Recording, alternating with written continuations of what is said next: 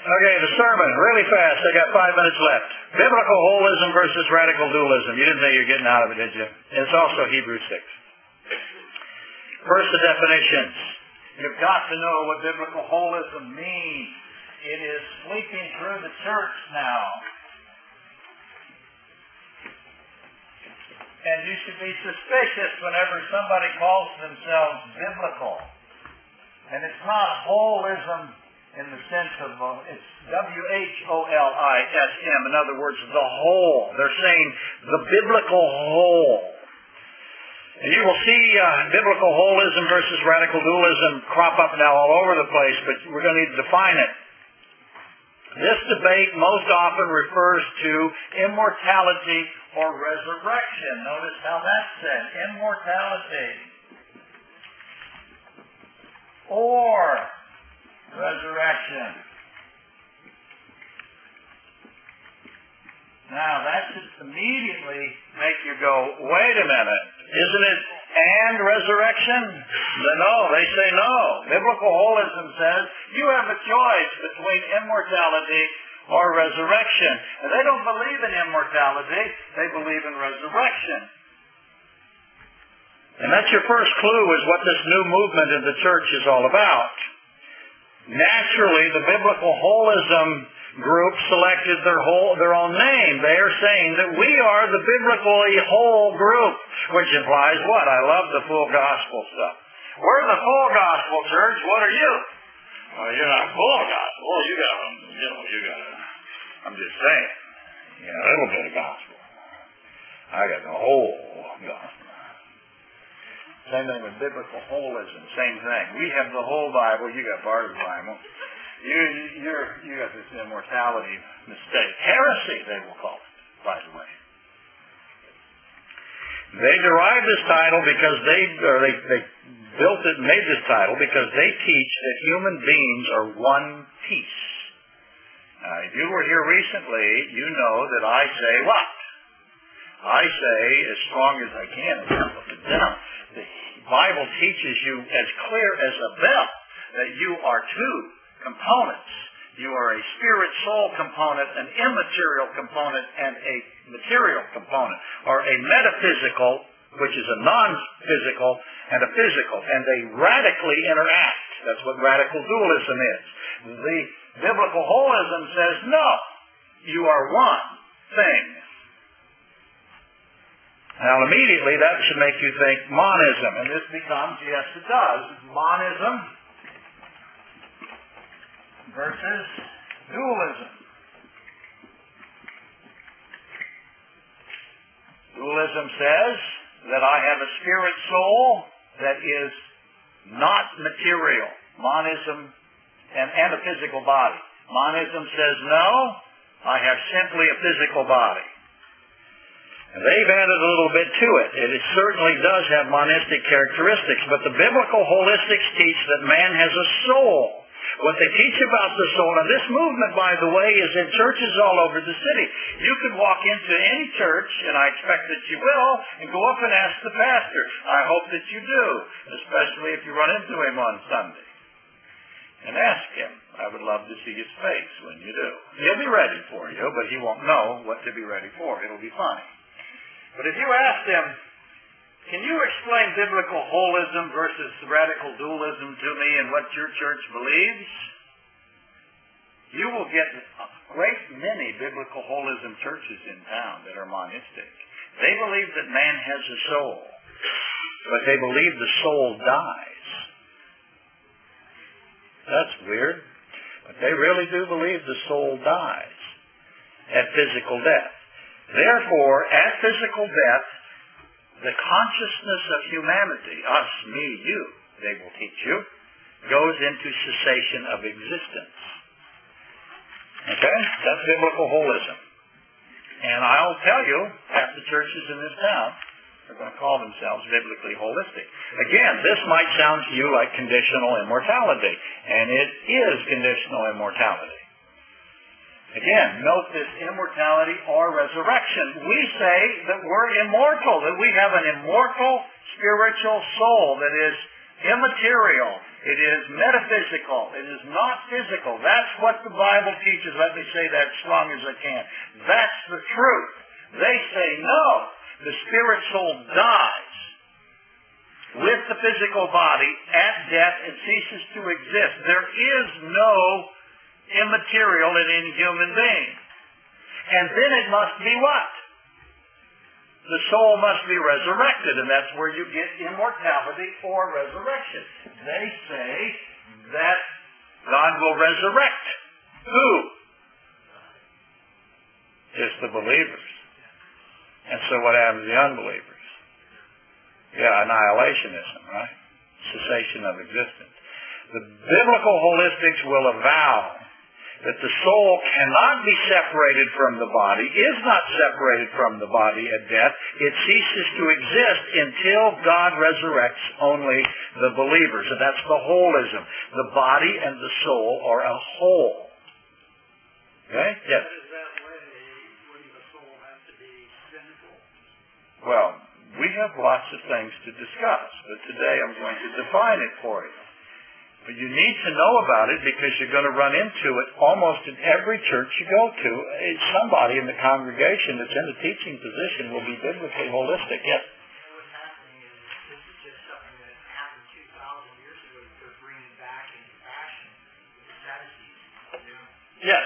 Well, they will say the opposite. They will say that radical dualism is a Hellenistic or a Greek philosophy, that the Hellenistic Jews brought radical dualism into the church, and it's not biblical. And we will have to argue that it is biblical. Look at how much fun we're having. Go. So why cessation of existence? Why does there have to be an island?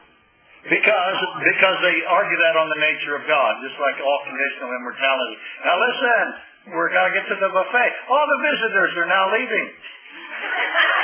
There aren't any. I know. Go. Oh, good question. What do we do with all these things? They have to spiritualize or analogize, make things analogous that are really literal. See, we're a literalist church here. We believe the Bible is literally true when it is obvious to be literal. Yes.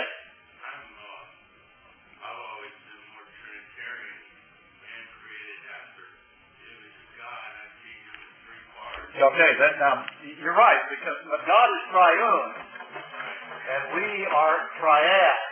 That is a significant difference. So we do have a pattern, but we are definitely, you're right, you just said it well, we are parts, and He is not parts. But you're right, what I do is I take the spirit soul, I say, yes, I will agree the triad element, spirit soul, however, I put into the metaphysical, the non-physical side. So that's how I get to. Yes, without a continuous stream of consciousness, there can't be no resurrection. Well, welcome Arnold J. Fruchtenbaum. That's word for word right out of his book. Anyway, we have to discuss it. I want you to know what's going on. Well, look, how many biblical holisms are there in this church? Raise your hand. None. Okay, I promise you that's not the case. That's what makes us so different from everybody else. You would throw your chairs at somebody that came in here and tried to push this down your throat. But it's very common, church after church after church. Predominantly common in certain denominations. We'll get into that next week. So the biblical holistics, like I said, all of man ceases to exist until God resurrects. That's why they say there isn't any immortality, there's just resurrection. Someday God will resurrect you if you're a believer. If you're not a believer, then annihilationism, cessation of existence. So therefore, they say there is no intermediate state. What do we say? We say there's an intermediate state. I have a corrupt, dead body, but I have an immortal, eternal soul, and eventually those two are put back together again. But the soul, spirit, the consciousness goes on, and it's in an intermediate state. And its destiny can be different, but it's in either with God or it is in confinement. They say, no, physical death is the cessation of life and consciousness, and therefore life has to be resurrected. And they call me a man who is spreading a deadly heresy. Okay? Now, To cling to this view, as some of you just started out, biblical holism, to cling to it, much of Scripture has to be interpreted non-literally. That causes me problems right off the bat. One thing I notice about them over and over and over again is they just throw out the deity of Christ. Christ is not God. He's endowed, he has power, but they don't treat him as God. They throw out Lazarus and the rich Pharisee, the thief on the cross, Samuel, Job, Abraham, David, Transfiguration, the other Lazarus. I have a note here. I didn't even bring my Bible up here. I'm going to read this really fast so that you can get this. Matthew 22:29. Almost done, visitors. Hang on. Hang on. We're getting to that buffet. Then there's a movie.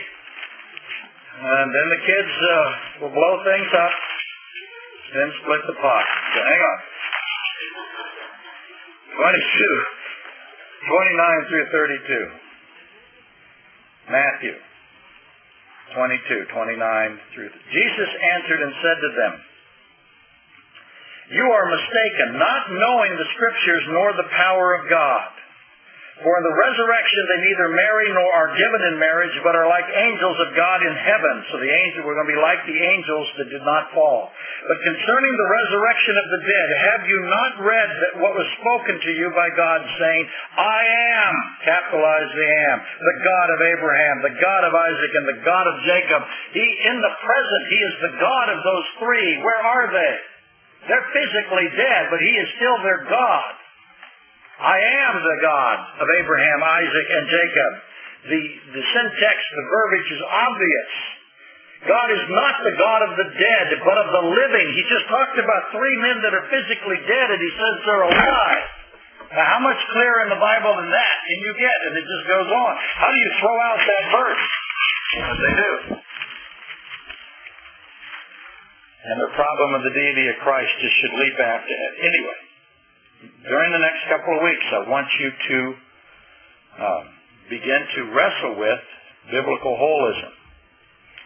See if you can find something about it, and then I'm going to tear it to pieces while pretending to advocate for it. Now, I also want you to study Hebrews. Yes, musicians, you're doing the right thing. You're going to be tested on Hebrews 10. This is the other one that's having so much causing so much havoc in the church. And we have to be ready. Hebrews 10, verse 19. I will read it to you. "Therefore, brethren, having boldness to enter the holiest by the blood of Jesus."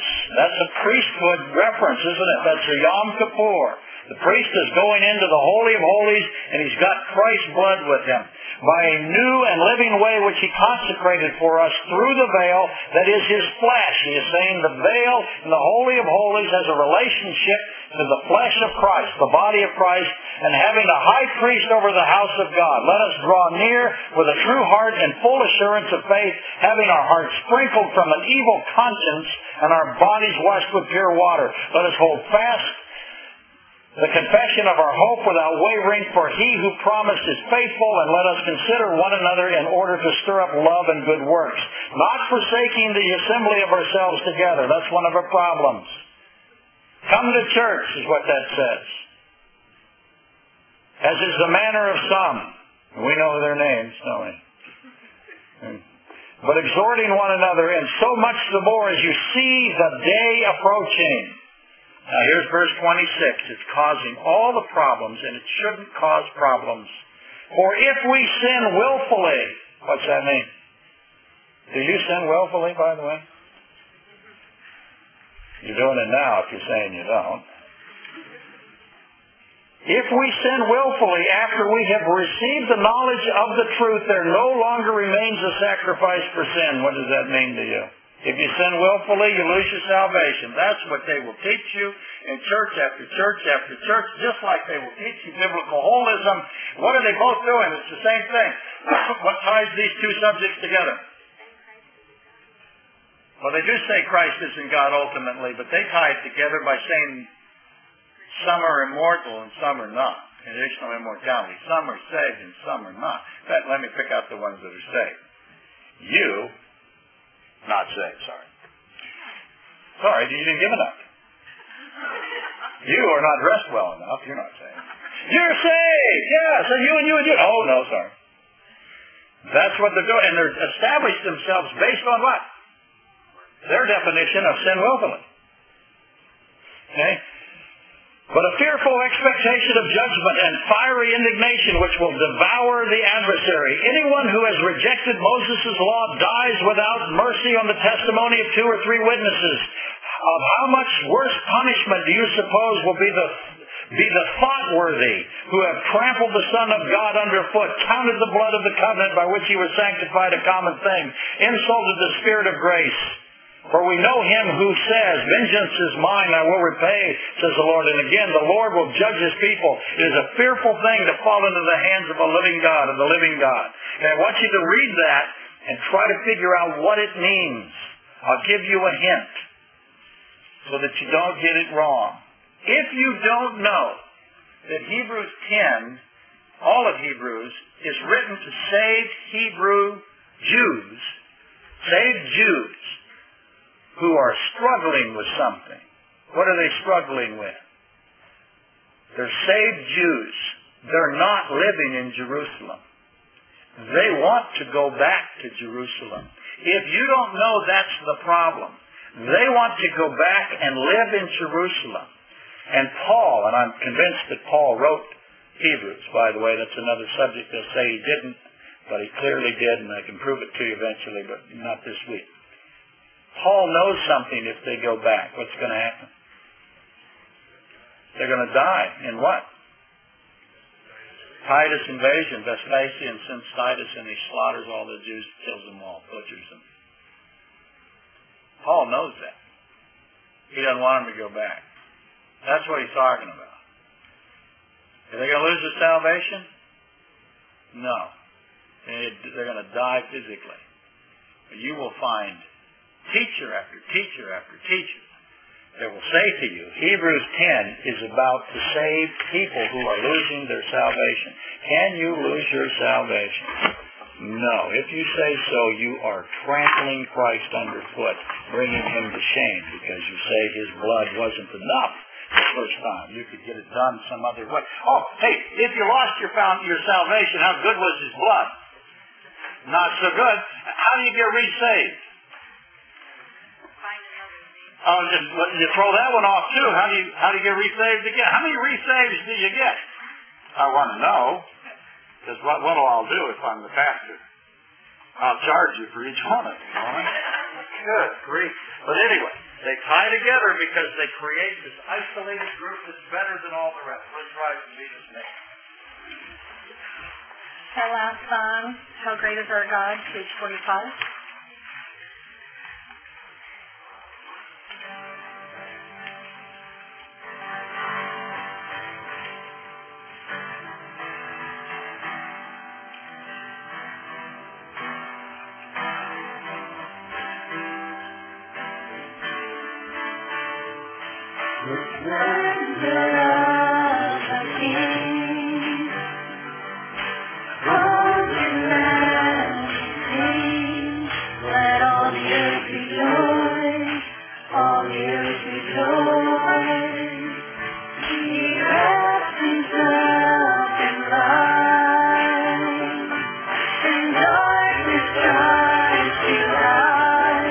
Tremble, darling, Lord.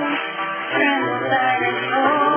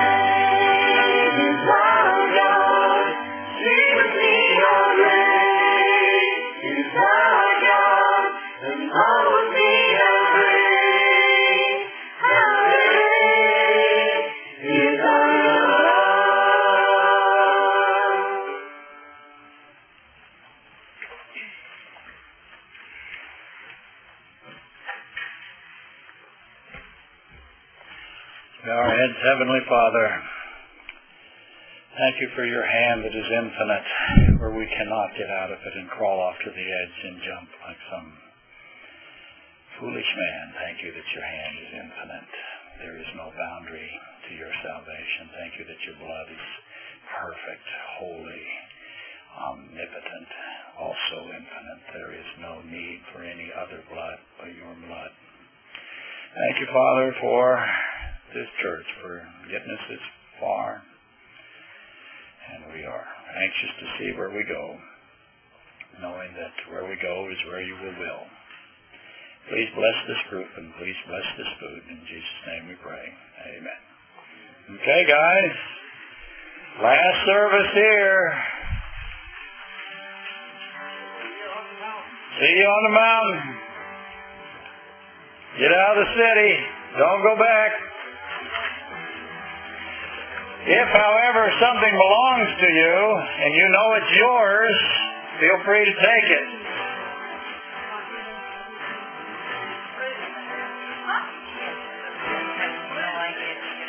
Yes, please take it. If no one will admit it's theirs, take it from them.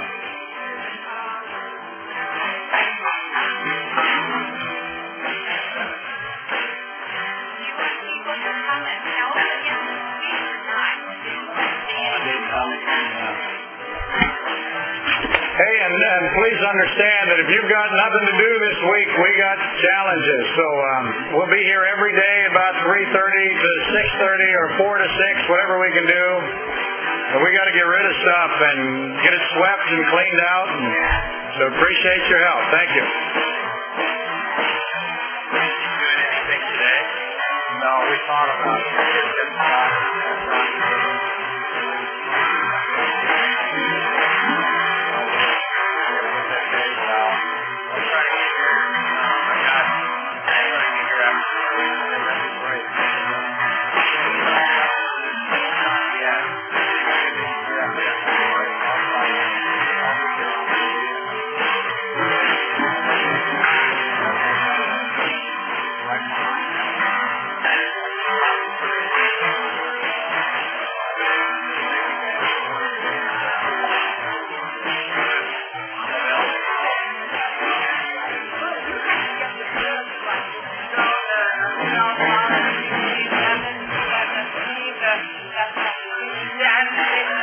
That's